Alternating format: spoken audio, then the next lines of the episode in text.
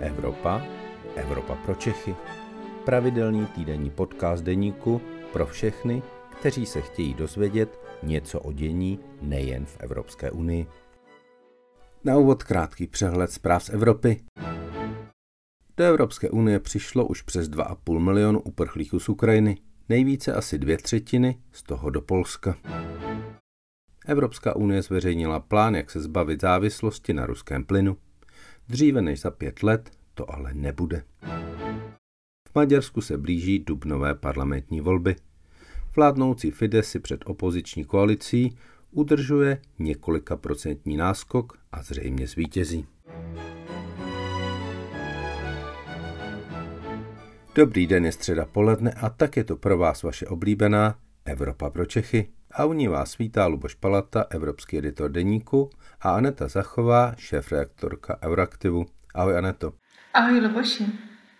Evropští lídři se minulý čtvrtek a pátek sešli na neformálním summitu ve Versailles a jedním z bodů jednání bylo, jak se zbavit závislosti na ruských dodávkách plynu a ropy do Evropy. Aneto, jak z tvého pohledu to jednání dopadlo? Podle mě nepřineslo to jednání nic závratného. Vlastně před tím jednání se vedly debaty o tom, zda by se měla Evropská unie přímo, razantně, jednorázově odstřihnout od dodávek ruského plynu, ropy a uhlí, což by byl samozřejmě krok, který by ten ruský režim velice silně zasáhl. Ale na druhou stranu by zasáhl i samotnou Evropu, protože eh, Evropská unie je nyní skutečně z poloviny závislá na dodávkách eh, ruského plynu. Eh, takže to by samozřejmě představovalo pro celou Evropu problém. Nicméně byly státy, mezi těmi nejhlasitějšími bylo například Polsko, které skutečně navrhovalo, aby lídři se dohodli na tom, že se takto od plynu ruského plynu odstřihnou. Eh, to se ale nakonec nestalo. Ono se to dalo očekávat, protože třeba Německo už předem říkalo, že zkrátka pro ně je něco takového eh, nemožné. To samo říkalo i Rakousko. A vlastně podobnou pozici zaujala nakonec i Česká republika, která sice doteď vždy říkala, že bude zastávat Eh, ten nejtvrdší přístup, že bude volat po těch eh, nejpřísnějších sankcí vůči Rusku, ale před tím odletem na summit, eh, který se odehrával ve francouzských Versajích, tak premiér Petr Fiala řekl, že Česko vlastně nepodpoří to okamžité odstřižení Evropy od ruského plynu. Takže to, co, na, čem se ti lídři dohodli je spíš, řekněme, postupné ukončování té závislosti. Eh, představují si to tak, že zkrátka budeme dovážet více plynu, ropy a dalších těch surovin z jiných zemí, eh, že je zkusíme nahradit i nějakými domácími zdroji a vlastně podpořili plán, eh, který už ten týden představila Evropská komise, kde vlastně jsou takové podrobné, řekněme, kroky, které Evropa musí udělat, aby třeba ještě během letošního roku eh, tu svoji závislost na ruském plynu snížila.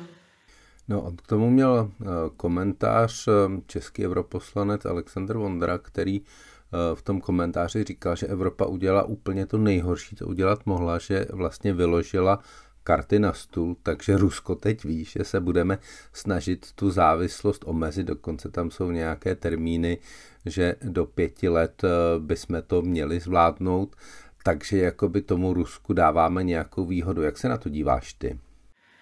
Já s tím do jisté míry souhlasím. Ono pochopitelně eh, Evropa zkrátka musí mít plán a udržet ten plán v tajnosti před Ruskem je eh, v podstatě nemožné, ale vlastně dopředu říkat, že během letošního roku chceme tu závislost snížit o dvě třetiny, eh, namísto toho, abychom řekl, zkrátka vzkázali Rusku něco ve stylu, pokud eh, bude ta agrese pokračovat, tak ten plyn odstřihneme nebo uděláme všechno pro to, abychom byli schopni ten plyn odstřihnout třeba do příštího roku nebo do konce příštího roku, zkrátka něco takového dát nějaké ultimátum.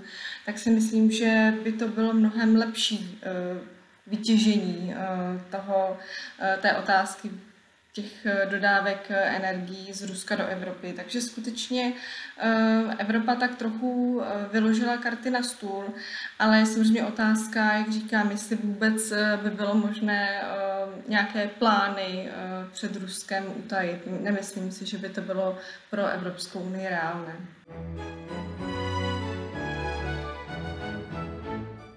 Luboši, můžeš uh, říct něco o tom, jak vlastně střední Evropa uh, se k tomu staví, jak moc je vůbec závislá na těch ruských energiích a zda by pro, řekněme, ty těžké průmyslové země bylo možné ten ruský plyn nahradit něčím jiným? No, ono je to vlastně trochu bláznivé, protože uh, Pořád se říká, že všechno stojí a padá na Německu, že Německo se postavilo proti, že Německo je tou zemí, která eh, vlastně eh, bojkotuje to, aby eh, se Evropa od těch dodávek ruského plynu, ropy a v neposlední řadě také uhlí odstřihla. Tam opravdu mě vlastně šokoval jeden moment, že Německo dováží z Ruska polovinu své spotřeby uhlí. To je obrov, obrovské množství, takže to byl pro mě šokující údaj. Ale to, co vlastně je podstatné a to, co v této debatě nezaznívá, je obrovská závislost nás, střední Evropy, České republiky, Polska, Maďarska, Slovenska, ale i zemí jako je Bulharsko na právě ruském plynu. Ehm, dokonce, když jsou nějaké žebříčky, tak eh, Česká republika v některých eh, směrech je v té závislosti na ruském plynu na úplně prvním místě. Že vlastně my eh, dovážíme téměř 100% plynu, který spotřebujeme právě z Ruska. Že ta diverzifikace na jiné dodavatele, jiné země tady v České republice vůbec není. My máme diverzifikaci, pokud jde o ty cesty, které kterými se ten plyn do České republiky dostává, že k nám se může dostávat a dostává jak eh, z východu, tak eh, ze severu. Eh, může k nám směřovat i z plynových terminálů, například ve Svinoušče v Polsku, takže to je pravda, že my máme ty cesty diverzifikovány, ale nemáme diverzifikovány ty dodávky, že prostě bereme opravdu ruský plyn, a e, to je velký problém. E, je to obrovský problém pro Českou republiku jako stát a je to i velký problém pro Evropskou unii jako celek. E, jsou tady země, které by se bez ruského plynu úplně obešly, například Španělsko, které odebírá v podstatě veškerý plyn z Alžírska. Jsou tady země, které mají velké množství terminálů na skapalněný plyn, kterými by si dokázali dovést ten plyn eh, z jiných částí planety. Ale ta východní Evropa opravdu je velký problém a je problém i kapacity vlastně té přepravní sítě eh, ze západu na východ, jestli by dokázala například z plynových terminálů někde v Nizozemí zásobovat ten středoevropský trh. Eh, já bych eh, vlastně tu závislost naší na ruském plynu a ropě eh, přirovnal k takové pupeční šňůře, do které teďka koušeme a chceme se jí zbavit, ale bez ní těžko můžeme v tuto chvíli přežít opravdu. Je to jenom velmi obtížně představitelné a v krátkodobém horizontu několika měsíců či roku. Eh, podle mě to nemá nějaké eh, schůdné řešení. Prostě se bez toho ruského plynu neobejdeme, bez ruské ropy bychom se zřejmě obešli, ale to by zřejmě mělo za následek i přerušení ruských dodávek plynu.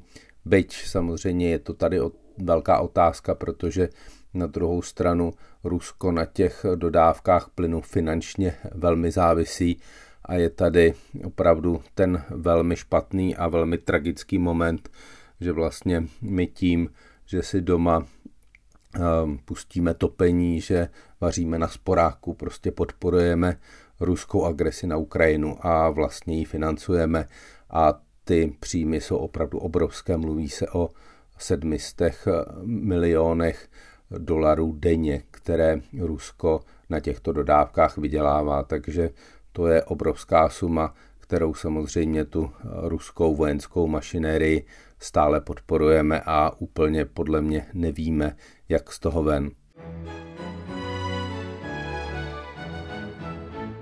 A to hodně se mluví o tom, jestli eh, tu ruskou agresi eh, na Ukrajinu přežije Green Deal a vy jste měli v Euroaktivu eh, takový pěkný titulek Green Deal je mrtvý a je Green Deal. Jak jste to mysleli a jak to tady bude? Děkujeme za pochvalnou titulku.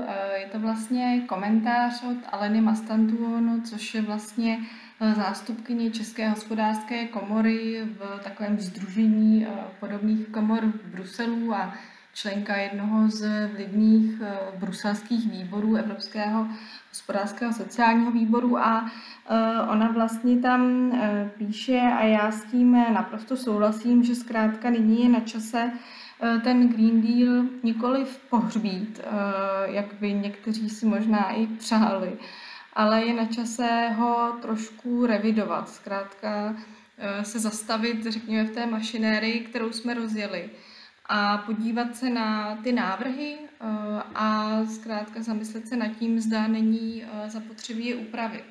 A to z toho důvodu, že vlastně řada členských států, včetně České republiky, tak zkrátka spoléhala na to, že tím, jak bude odstavovat uhelné elektrárny a bude zastavovat tady těžbu uhlí, takže bude postupně přepínat na zemní plyn, eh, přestože i zemní plyn je zkrátka velice neekologický a emisně náročný, tak eh, ještě na tom není tak eh, v tom, řekněme, bruselském hledí, na tom není tak špatně. Připojíme taxonomii, podle které vlastně zemní plyn a jaderná energetika Eh, se dostali do těch přijatelných zdrojů, říkáme tomu tak.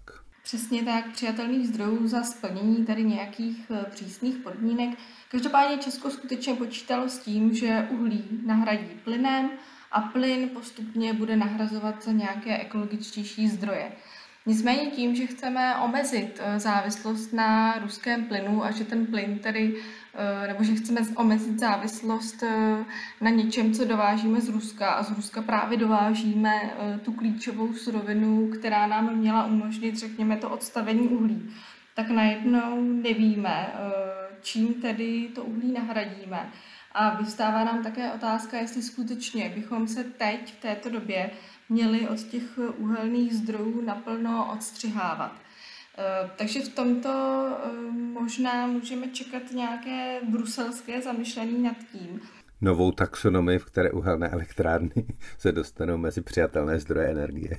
Možná řekněme i nějaký speciální status pro uhlí, aby zkrátka jsme mohli využívat těch zdrojů, které máme doma, protože možná v této době je lepší těžit uhlí, uh, než dovážet plyn z Ruska a tím financovat válku.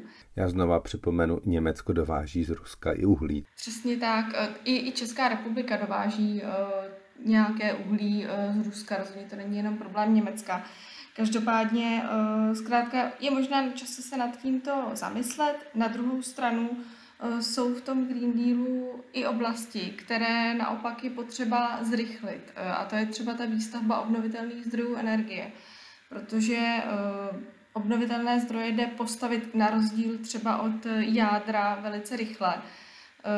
Co se také velice rychle udělat, je řekněme, zateplovat domy, renovovat domy tak, aby neměly tak vysokou spotřebu, jako mají teď.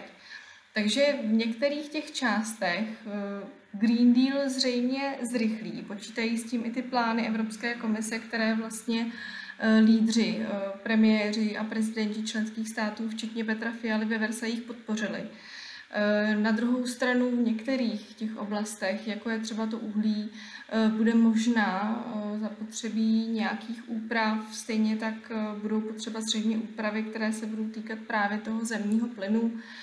Možná tam budou nějaké větší pobídky pro využívání bioplynu, biometanu, protože my sice tady v Česku ty bioplynky moc nemáme rádi, máme k ním takový negativní vztah, vnímáme jako něco, co tak trochu poškozuje české zemědělství, ale vlastně bioplinky jsou schopné vyrobit biometan, nebo některé bioplinky teda jsou toho schopny. A biometan je plyn, který je v podstatě nahraditelný, nebo je plyn, který může nahradit zemní plyn. Oni jsou v podstatě identické. Takže tam je velká, velká příležitost. Eh, příležitost je i ve vodíku. Eh, Evropa má zkrátka i v Green Dealu nějaké plány s vodíkem a teď to vypadá, že ještě více, řekněme, Evropa šlápne na plyn a bude více ten vodík podporovat. Takže proto eh, Green Deal je mrtev, ať je Green Deal. Možná budeme svědky úpadku toho Green Dealu, toho současného, té jeho současné podoby, ale ne tak, že by, řekněme, jsme ustoupili z těch svých klimatických ambic, spíše, řekněme, revidujeme ten přístup k tomu a aktualizujeme to podle toho, co se nyní děje e, v Rusku a na Ukrajině. Prostě Green Deal dělaný na zeleném ruském plynu není úplně e, ideálním směrem. Minimálně v současnosti se to tak zdá. Aneto, já ti moc krát děkuji za dnešní účast na dnešní Evropě pro Čechy a budu se těšit příští týden opět naslyšenou. Já také moc děkuji a naslyšenou. To byl podcast Evropa pro Čechy. Příští díl poslouchejte opět ve středu ve 12 hodin. Naslyšenou se s vámi těší váš Luboš Palata.